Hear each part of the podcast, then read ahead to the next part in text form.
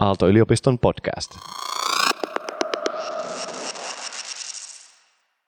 Koneoppimisen apulaisprofessori Arno Sulin, oletko sä epävarma? Yleensä en. Oho, minkä takia?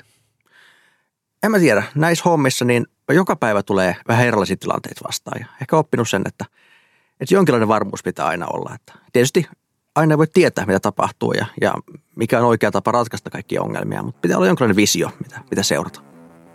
Mahtavaa. Itse aina vaan feikkaan sen varmuuden ja sillä mennään.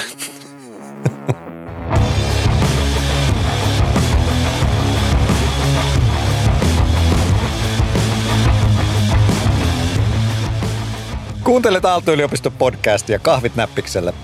Mä olen Aallon työelämäprofessori Risto Sarvas.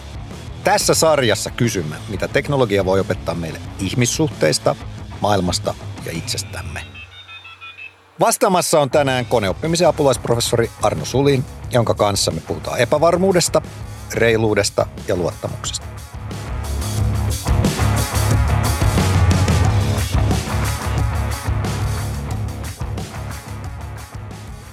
Ihmisen mielipidettä on vaikea murtaa, vaikka hänelle näytettäisiin kuinka väärässä hän onkaan. Mutta onko kone itse asiassa vielä järpäisempi kuin ihminen? Toisin kuin tekoälynimi antaa ymmärtää, niin tekoäly useimmiten ei osaa ajatella. Onko mä oikeassa? Kyllä ja ei. Aha. Tekoälykenttä on aika laaja. Eli käytännössä niin tekoälyn piiriin kuuluu monenlaisia asioita. Ja tietysti niin kuin yhdessä ääripäässä on se, että pyritään oikeasti rakentamaan älykkäitä koneita. Semmoisia älykkäitä koneita, jotka on älykkäitä samalla tavalla kuin sinä ja minä.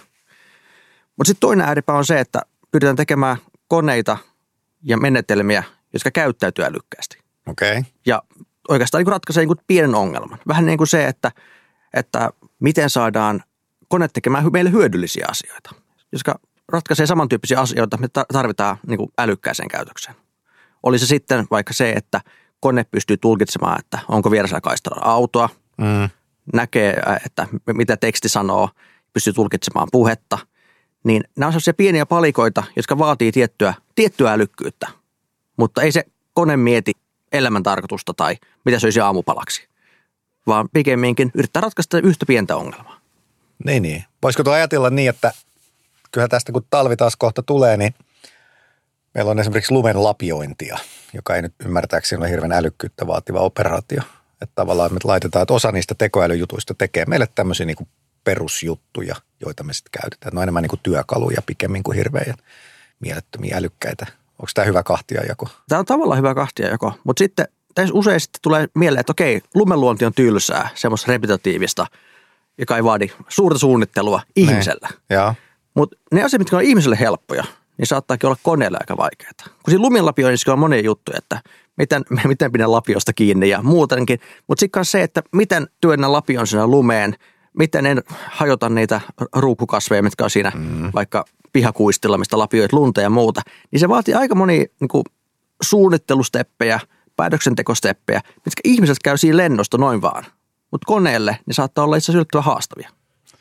Koneparka me laitetaan se tekemään meidän mielestä niin kuin Helppoja juttuja. helppoja juttuja, mutta ne onkin hänelle sitten vaikeita. Eikä pitäisi sanoa sille. Mutta tästä tulee se, että ihmiset kuitenkin ajattelee sen tietysti sen niin kuin tekoälyn puolesta, kun päätetään, että millaisia ne on ja mitä me tehdään. Ja erityisesti just siinä vaiheessa, kun me rakennetaan niitä oppimisen algoritmeja ja sitä tekoälyä. Eli siis tekoäly on ihmisen tekele ja siinä näkyy tekijänsä jälki hyvässä ja pahassa. Onko näin? Näin voi sanoa, joo. Ja käytännössähän, niin kuin, niin kuin sanoin aikaisemmin, niin tekoälykenttä on tosi laaja. Mm. Ja, ja ei ole semmoisia tekoälyjä, jotka pystyy tekemään mitä tahansa, vaan pikemminkin ne tekoälyt aina, aina luodaan, luodaan siihen tiettyä tarkoitusta varten. Ja tietysti kun niistä rakennetaan tavallaan sellaisista algoritmisista palikoista, niin sinne jää erilaisia asioita, erilaisia biaksia ja muita tavallaan sitten, mitkä on ihan niin kuin se niin kuin, niitä tekoälyn rakenteesta johtuvia. Ja sitten toinen puoli on se, että, että jos tekoälystä vielä koulutetaan jollain havaintodatalla, Niin. niin, niin tavallaan mitä se data kertoo meidän omista biaksista, meidän yhteiskunnan biaksista ja, ja toisaalta meidän rajallisista havainnoista niistä ilmiöistä, niin ne toistuu sitten siinä koulutussa tekoälyssä ja miten se käyttäytyy. No onko sulla itselleen käynyt sitä, että sä oot jotenkin herännyt siihen, että sä oot opettanut jonkun virheen jollekin tekoälylle, tai ehkä sä et ole huomannut, oot niin unohtanut opettaa tai rakentaa jotain? No melkein ainahan, siis mallit on epätäydellisiä, mutta jotkut niistä on, on käyttökelpoisia. Hmm. Eli eihän oikeastaan niin kuin mihinkään ongelmaan, mitä, mitä on ainakaan itse on ratkaissut, niin se on ratkaisu ollut koskaan täydellinen. Vaan se tavoite on aina tehdä tarpeeksi hyvä ratkaisu. Ja sinne aina jää, jää tavallaan sitten, sitten asiat varmasti pimentoon. Ja usein ne käytännön ongelmat, mitä, mitä mä itse niin työssäni, työssäni mm. taklaan, niin ne, ne ei ole semmoisia ehkä niin kriittisiä. Ne on pikemminkin, että pyritään ennustamaan erilaisia aikasarjan juttuja ja tämän tyyppisiä ja antamaan niille sitten niin epävarmuusestimaatteja, jolloin tavallaan myös tuolla jätetään vähän niin kuin auki se, että, että tämä saattaa olla käyttökelpoinen, mutta saattaa myös olla, että, että nämä epävarmuuden rajoissa niin voi tapahtua monenlaisia juttuja. Eli jätetään vähän niin kuin portti auki sille, että, että ei olla, olla tavallaan mallintamassa asioita täydellisesti, vaan jokseenkin käyttökelpoisesti. Mm. Syntyykö ne vinoutumat sitten jossain toisessa kohtaa sitä, että kun otetaan ehkä niitä niin kuin yksittäisiä työkaluja käyttöön ja oletetaan, että ne toimii näin, vaikka ne alun perin ei ole käytetty tuohon, missä vaiheessa ne vinoutumat ja väärinkäsitykset sitten niin kuin tulee ongelmiksi, kun me käytetään tekoälyä, sovelletaan sitä? No yksi tämmöinen niin kuin tekijä, mikä varmasti vaikuttaa paljon, on se, että, että jossain vaiheessa ketjua tavalla, missä on sitten joku on tehnyt innovaatio, miten tehdään tietynlainen tekoälymenetelmä. Sitten siitä on varmasti tehty tietynlainen julkaisu ja ehkä, ehkä nämä alkuperäiset tekijät tai sitten joku muu on, on sitten ollaan niin koodannut tämän menetelmän sitten, sitten ihan niin ohjelmakoodiksi ja se on sitten tarjolla jossain, jossain työkalupakissa, mitä sitten voidaan käyttää oikeisiin ongelmiin. Niin usein niin tämä punainen lanka siitä, mitä oikeasti siellä tapahtuu siellä alla, niin saattaa hämärtyä jossain vaiheessa. Tai sitten saatetaan ajatella, että, että haluan nyt tunnistaa ihmisiä, ihmisten kasvokuvia, mm. vaikka, vaikka valokuvista. Ja sitten otetaankin joku valmiiksi treenattu tekoälymalli jostain ja otetaan se käyttöön, ilman että välttämättä on ihan tarkkaa tietoa siitä, että mitä dataa sen treenaamiseen on käytetty, kuinka kattavasti siellä on esimerkiksi erinäköisiä ja eri, eri taustoilla olevia ihmisiä sitten siinä datassa. Voi olla, että, että jos tavallaan mä treenaisin nyt tämän mallin ää, suomalaisten tunnistamiseen, mm. niin olla, ollahan me aika, aika tavallaan yhtenäinen joukko edelleen, että eihän täällä todellakaan ole niin monipuolisesti ihonvärejä ja kasvopiirteitä, kun, kun mennään vaikka tuonne Keski-Eurooppaan, missä on, missä on ehkä monipuolisemmin erinäköisiä ihmisiä. Mm. Niin se biasoista selvästi, taas tämä biassana, ää, niin tota, ää, biasoista selvästi tavallaan sen tyyppisiä ihmisiä, ketä tulee Suomessa kadulla vastaan. Mm. Ja jos tämä malli otetaan ja viedään vaikka Etelä-Amerikkaan, niin ei se varmaan toimi siellä ollenkaan yhtä hyvin, kun se on treenattu ihan erinäköisillä ihmisillä. Niin, ja silloin ne vinoumat tulee sinne päätöksentekoon, mitä ikinä sillä työkalulla tehdäänkään. Juuri näin. Ja tässä mun mielestä korostuu, onko ymmärtänyt oikein, että itse nyt kun me tätä tekoälyä tässä pyöritellään ja siitä paljon puhutaan julkisuudestakin, niin tämä on tavallaan kaksivaiheinen tämä tekoälyn kasvutarina. Eli ensin siinä on se joku, jotkut ihmiset, jotka rakentavat ne algoritmit. Ja sitten on toinen vaihe on se opetusdata. Eli tavallaan, että sitten se algoritmi opetetaan jonkun niin kuin datasetin avulla. Mistä kaikkialta se, niin kuin se data tulee? Meillä on koneen näköä, puheen tunnistusta. Onko, voidaanko niin ajatella, että sillä koneella on sitten jotkut omat aistinsa vai mitä kaikkea se data on sitten yleensä? Pystyykö sitä niin kuin vähän avaamaan? No, jos mietitään niin kuin just näitä tavallaan kapeasti johonkin tiettyyn tarkoitukseen rakennettuja tekoälymalleja, just vaikka puheen tunnistusta tai, tai äh, kasvokuvien tunnistusta tai muuta vastaavaa, mm. niin juuri niin kuin sanoit, niin, niin siellä on se, se itse malli ja sitten siellä on toisena steppinä se, että millä se on opetettu. Ja. Eli vähän niin kuin, että se itse malli itsessään on vähän semmoinen niin tabulla raassa, tyhjä taulu, joka ei niin kuin vielä, vielä osaa mitään ilman, että se opetetaan.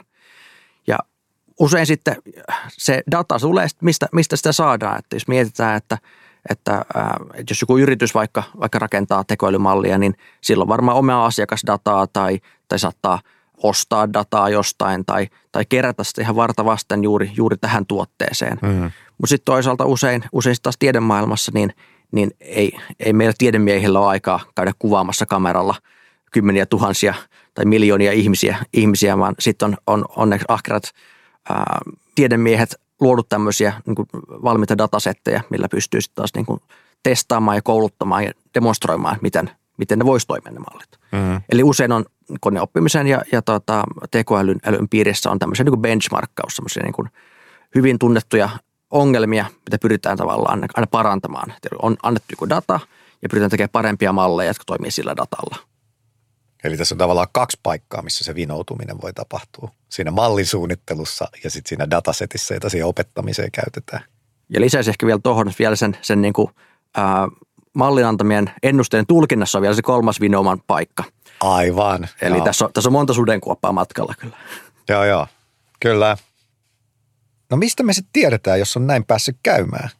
Että jos meillä on tosiaan niin kuin kolme vaihetta, että me luodaan se malli, me opetetaan se ja sitten me vielä niin kuin tulkitaan sen tekoälyn tuloksiin, niin mistä me tiedetään, että ollaanko me tehty jotain virheitä? Eikö se olisi vaan niin kuin helppo uskoa sitä, että mitä se kone sanoo ja mennä sillä? Onneksi me ihmiset ei ole ihan niin, niin sokeita seuraajia kyllä oikein missään asiassa, vaan terve epäluulo on tietysti, tietysti hyväksi. Ja nythän on niin kuin tapahtunut aika nopea kehitystä viimeisen kymmenen vuoden aikana hmm. näissä. Ja ehkä alkuun niin, niin vähän ehkä soitellen sotaan monessa paikkaa mentiin ja, ja, ja ehkä semmoinen niin kuin kriittinen arviointi, että, että mitä tulikaan tehtyä välistä siinä loppuvaiheessa. Ja tässä on varmaan tapahtunut paljon, paljon parannusta niin kuin viime aikoina. Että sitten, sitten kun on, on rakennettu se malli ja treenattu se, niin sitten vielä, vielä tavallaan semmoinen varsin tarkka evaluaatio vielä siinä niin kuin lopuksi, että, että mitäs, mitäs, mitäs tämä nyt oikeasti toimii mm. ennen kuin se päästään tuonne tonne kansalaisten kiusaksi. Niin tässä on ehkä tapahtunut tiettyä edistystä kyllä.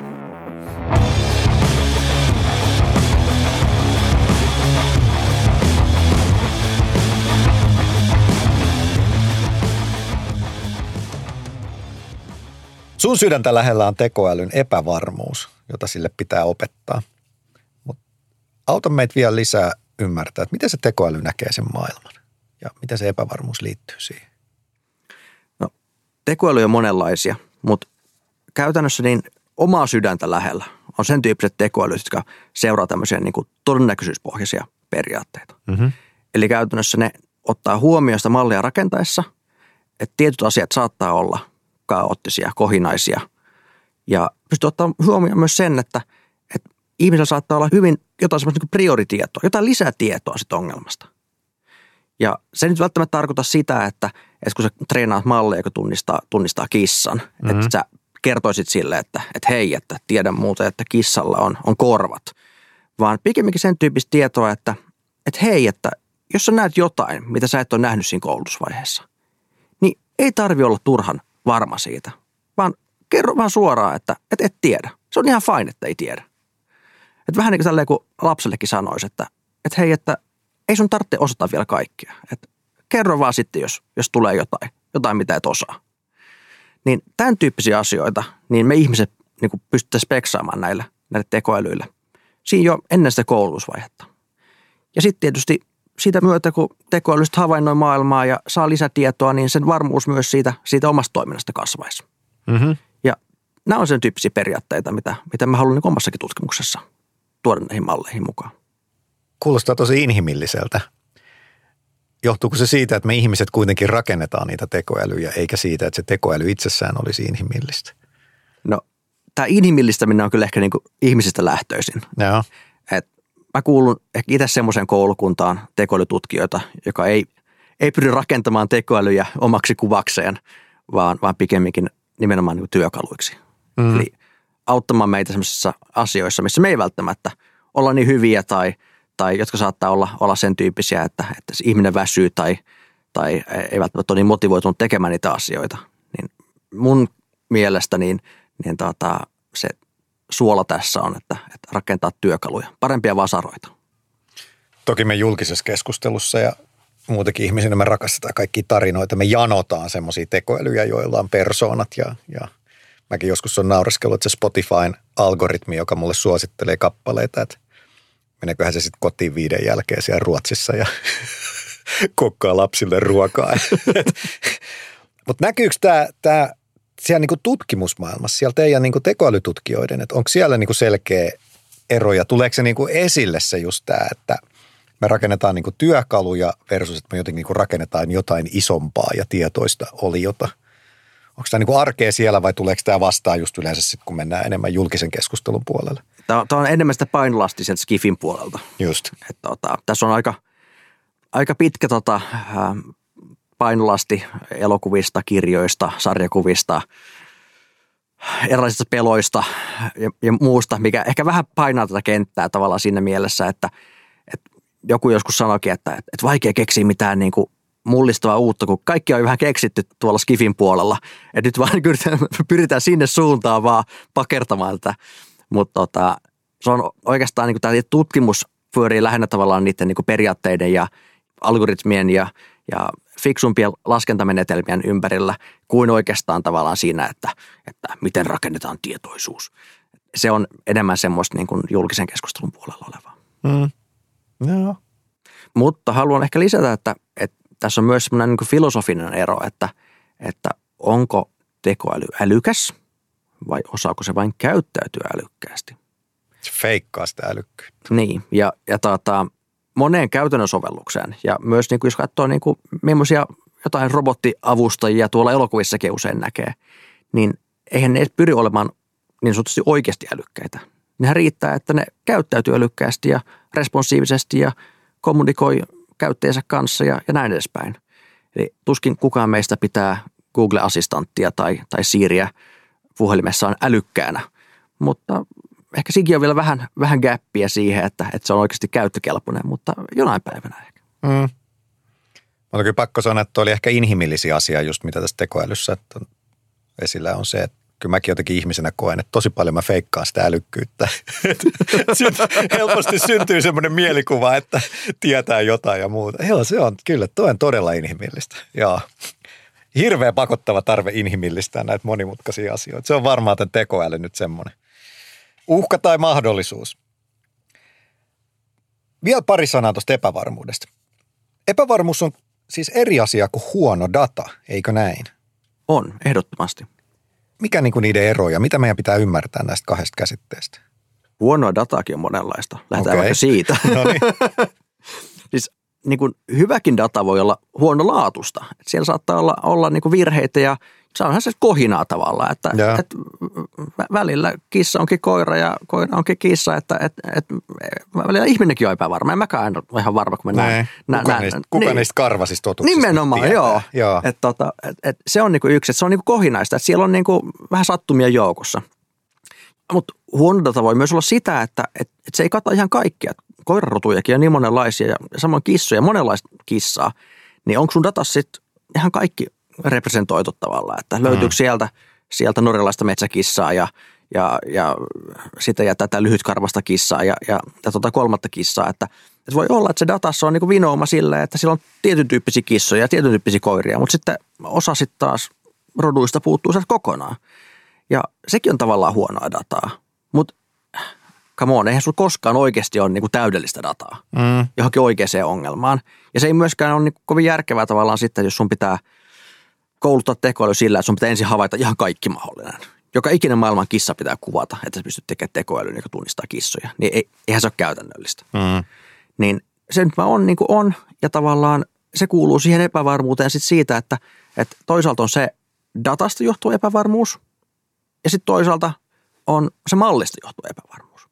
Ne on niin kaksi, kaksi epävarmuuden lähdettä.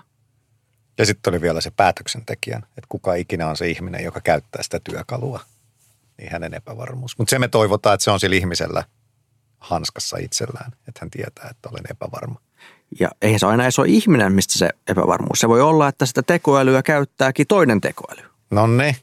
Ajatellaan vaikka jotain itse ajavaa autoa. Ja. Niin siellä on yksi tekoäly, joka seuraa ympäröivää liikennettä, kattelee, että missä kaistat menee ja, ja tuleeko jalankulkija vastaan ja muuta – eihän sitä kukaan ihminen sitä dataa kato, mitä sieltä mm-hmm. tulee ulos. Mutta siellä on toinen tekoäly, joka sitten, niin käytännössä tekee päätökset siitä, että, että painaako kaasua vai jarrua. Niin se on vielä ne kaksi tekoälyäkin vielä tässä keskustelee keskenään. Mm. Joo, kyllä me sit, tästä nopeasti me päästään tähän niin kuin nykyajan muotisanaa niin kuin systeemisten ongelmien äärelle. Että, niin kuin, että sitten kun me yhdistetään nämä komponentit ja tällä maailma toimii, että meillä on niitä tekoälyjä ja meillä on meillä on systeemejä ja sitten meillä on ihmisiä. Siellä ei ole yksi ihminen, joka käyttää, vaan se on ihmisten joukko ja ne käyttää jotain muita laitteita siinä välissä. Niin sitten meillä ehkä syntyykin semmoisia ongelmia, joita niin kuin on käytännössä mahdotonta ennakkoon arvata. Ja ne voi olla todella niin kuin, ne voi olla hyvin syrjiviä sitten ne päätöksenteot, jos, koska se on niin kompleksinen se maailma ymmärtää. Joo, olisipa vain yksi tekoäly ja yksi ihminen. Mä taas just aamulla ennen kuin tulin tänne näin, niin, niin kävin suihkussa ja siellä suihkussa mietin vähän, että, että mitä tavallaan, mitä niin kuin suurempaa kuvaa tavallaan tästä tekoälystä on. Ja, ja mä ajattelen, että, että yksi semmoinen ehkä asia, mitä niin kuin tekoälytutkijat haluaa tehdä, on, on tuoda järjestystä maailmaan. Mm-hmm. Ja sitten yhtäkkiä mieleen, että tämä kuulostaa myös aika pahalta. Tämä se, että tuodaan järjestystä yhteiskuntaan, niin kuulostaa mm. vähän semmoiselta, semmoiselta, että täällä on robotit kadulla kohta. Kyllä, joo. Mutta sitä mä en tarkoita, vaan pikemminkin se järjestystä arkeen. Se, että siihen tämän kohinaisen ja kaauksen täytteisen maailman keskellä, niin joku, joka vähän niin kuin järjestelee näitä asioita. Että, että järjestystä kalenteriin, järjestystä Exceliin, järjestystä ää, arkeen – sen tyyppistä järjestystä maailmaan. Mm. Eli miettii just, että, että tekoälyt on, on usein hyviä just siinä, että sen semmoisen kohinaisen, kaoottisen datan keskeltä niin löytää niin kuin tiettyjä lainalaisuuksia, tiettyjä säännönmukaisuuksia, mitä pystyisi hyödyntämään tavallaan siinä, että, että saa sitä kaaosta vähän niin kuin paremmin hanskaa. Niinpä.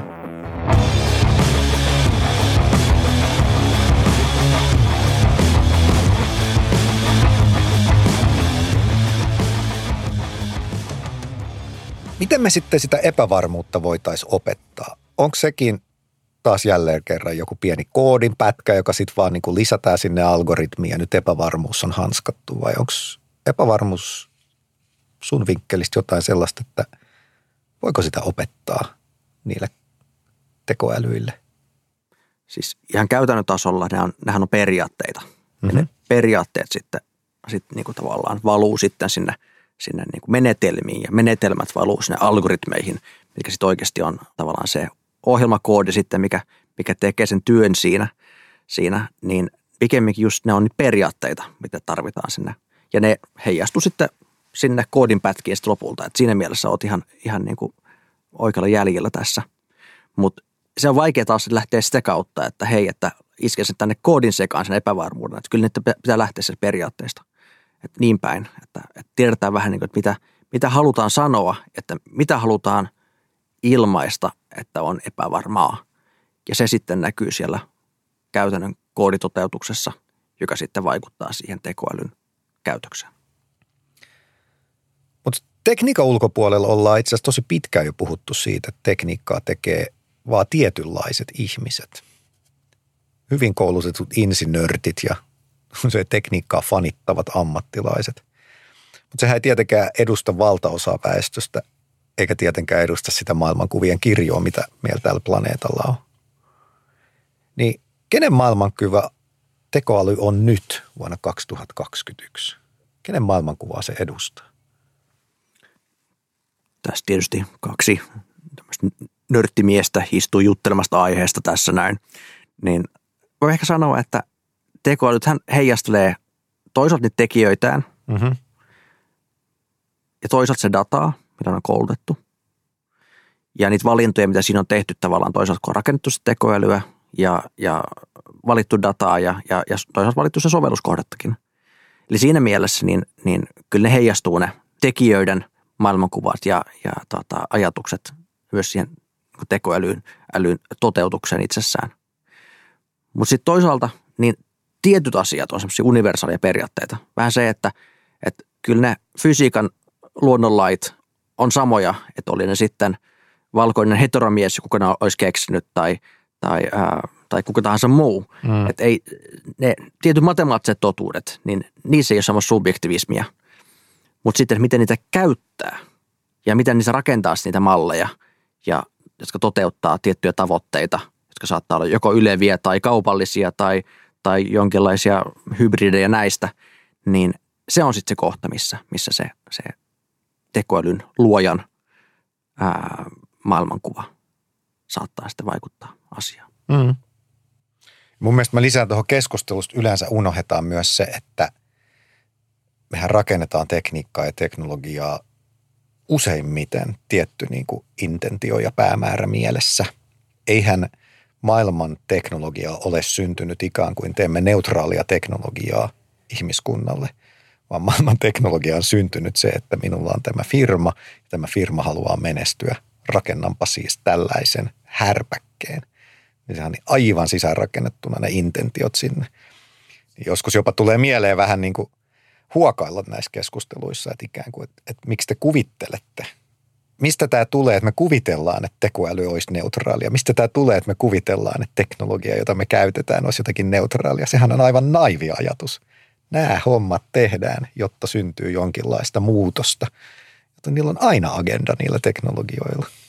On, ja tämä, tämä pätee ehkä niin nimenomaan niin kuin niin tuotteisiin, mitkä näkyy kuluttajalle saakka. Mm. Et tietysti niin kuin tiedemiehinä, niin siellä on niin kuin nämä intressit on ehkä erityyppisiä sitten siellä. Ainakin Niinpä. toivottavasti on. Mm. Että, että perustutkimus pyrkii luomaan niitä periaatteita ja menetelmiä sitten taas, mitkä, mitkä sitten taas rakentaa sitä pohjaa, pohjaa seuraaville sukupolville tehdä sitten niitä tuotteita. Mm. Jos sitten taas saattaa olla sama vika tietysti, mutta, mutta näin se menee, että, että, että tota, siellä, on, siellä on toisaalta nämä niin kuin periaatteet ja, ja tämä niin kuin näiden tekoälytuotteiden mahdollistava tutkimus, mutta sitten toisessa päässä on sitten se, että – miten ne näkyy niissä kuluttajatuotteissa, miten ne näkyy äh, sun ja mun puhelimessa, miten ne näkyy sitten eri, eri, eri tota toteutuksissa. Niin siellä usein niin ei se tavoite ole tehdä ihmisten elämästä vaan helpompaa, vaan, vaan kyllä siinä on usein tavoitteena se, että, että pyritään tuottamaan jotain lisäarvoa ää, yritykselle tavalla tai toisella. Mm. Tekoälyn tätä niin NS-älykkyyttä on usein verrattu pieneen lapseen ja mä just luin artikkeli, että seitsemän kuukauden ikäinen vauva on monessa asiassa tekoäly fiksumpi. Niin seuraavaksi tästä nyt se, että kuitenkin tästä kaiken tekoälylle asetetun hypetyksen ja muoti-ilmiöiden ja, ja just julkisen keskustelun paineiden keskelle me asetetaan koko tekoälylle semmoisia odotuksia, jotka on niin kohtuuttomia. Että ollaanko me nyt kasvattamassa tekoälyä, jossa on nyt tämmöinen taaperoikäinen toimia, niin asetetaanko me sille kasvattajan ihan kohtuuttomia odotuksia ja jotenkin niin kuin ollaan kasvattamassa sitä väärin sen takia? Ei. Siis jos miettii sitä, että, että okei, jos haluat kouluttaa semmoisen niin tekoäly, joka pystyy tekemään mitä tahansa. Vähän niin kuin se seitsemän kuukauden ikäinen lapsi. Mm. Ihan vielä ottaa peroiässä, mutta... Ei, kyllä se vauva va- vauva. Se ehkä, luultavasti konttailee ehkä jo. Riippuu varmaan vähän lapsesta. Niin niin tota, sehän kuitenkin osaa tehdä vaikka mitä. Sehän varmaan jahtaa leluja lattialla ja, ja repii tavaroita alas, jos yletty johonkin pöytäliinaan tai muuta vastaavaa. Niin sehän osaa vaikka mitä kaikkea. Sehän on semmoinen niin kuin Leonardo da Vinci suorastaan. Mm. tota, semmoinen yleisnero nero niin kuin monella, monella saralla. Niin ei ne nykytekoälyt, ei ne ole semmoisia yleisneroja tällä tavalla, edes, edes kuten tämä seitsemän kuukauden lapsi. Vaan, vaan kyllä ne nykytekoälyt on edelleen koulutettu vähän niin kuin tiettyyn tarkoitukseen tekemään yhtä asiaa. Ja siinä kyllä niin, niin nykytekoälytkin pesee kyllä varmasti, varmasti seitsemän kuukauden ikäisen lapsen. Jos miettii vaikka, että, että ähm, esimerkiksi niin kuin esineiden tai asioiden tunnistaminen kuvasta, niin nykytekoälyt on siinä todella hyviä.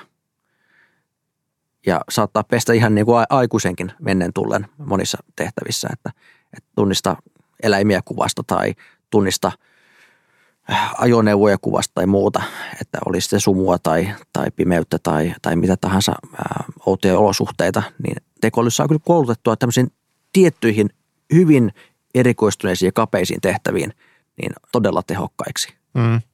Mutta ei se sama tekoäly sitten pysty tekemään niin muita asioita, vaan se on nimenomaan yhden asian mestari.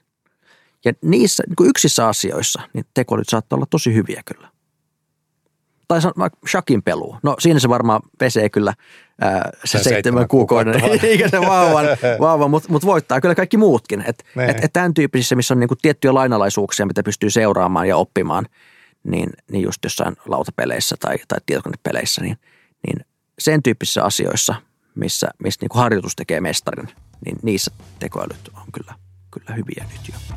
Mm.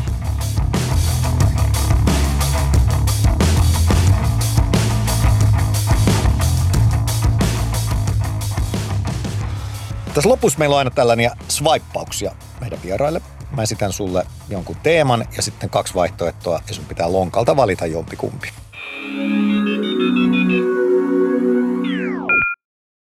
Epävarmuus. Inhimillinen olotila vai opittavissa oleva asia? opittavissa oleva asia. Kuka on vastuussa tekoälyn varhaiskasvatuksesta? Algoritmin koodari vai opetusdatan keräjä? Molemmat. Kumpi on objektiivisempi? Ihminen vai tekoäly? Tekoäly. Koneoppinut tekoäly, puolueeton työkalu vai piilorasistinen järpää? Kumpikin. Paha. Sitten vielä lopuksi. Kumpaan Arno luotat enemmän? Robocappiin vai Siriin? Robocappiin. Oikea vastaus. Kiitos Arno Suli. Kiitoksia.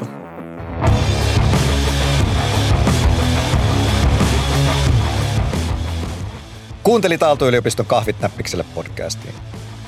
Jos tämä jakso sai sinut epävarmaksi, niin kerro siitä tuttavillesi ja pyydä heitä kuuntelemaan tämä jakso ja sitten voitte jakaa erilaisia tulkintoja ja maailmankuvia keskenänne, toisin kuin tekoäly. Lisää jaksoja tieteen, ihmisen ja teknologian saralta saat Aallon verkkosivuilta sekä podcast-palveluista, kuten Applen podcasteista ja Spotifysta. Podcastin on tuottanut Jakso Media.